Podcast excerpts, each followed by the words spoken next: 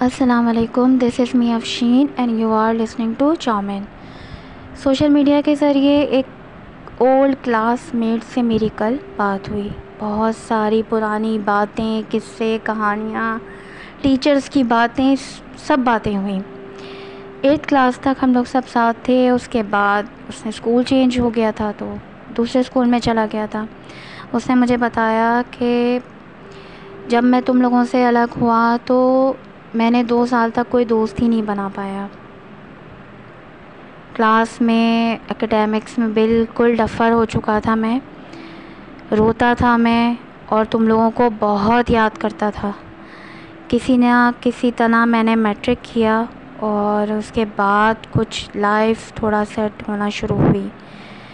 ماشاء اللہ I B S ایڈ مینجمنٹ کر کے آج وہ آسٹریلیا میں سیٹلڈ ہے۔ زندگی کسی کے چلے جانے سے رکتی نہیں۔ بڑی لائف میں کچھ نہ کچھ تو چھوٹے گا ہی۔ یہ تو ہوتا ہی ہے۔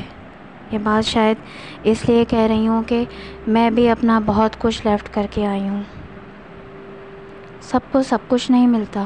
کچھ نہ کچھ تو لیفٹ کرنا ہی پڑتا ہے۔ جب یاد کا قصہ کھولوں تو کچھ دوست بہت یاد آتے ہیں۔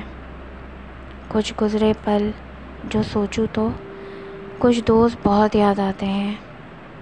اب جانے کون سی نگری میں آباد ہیں جا کر مدتوں سے۔ میں رات گئے تک جاگوں تو کچھ دوست بہت یاد آتے ہیں۔ Thank you for listening me اللہ حافظ۔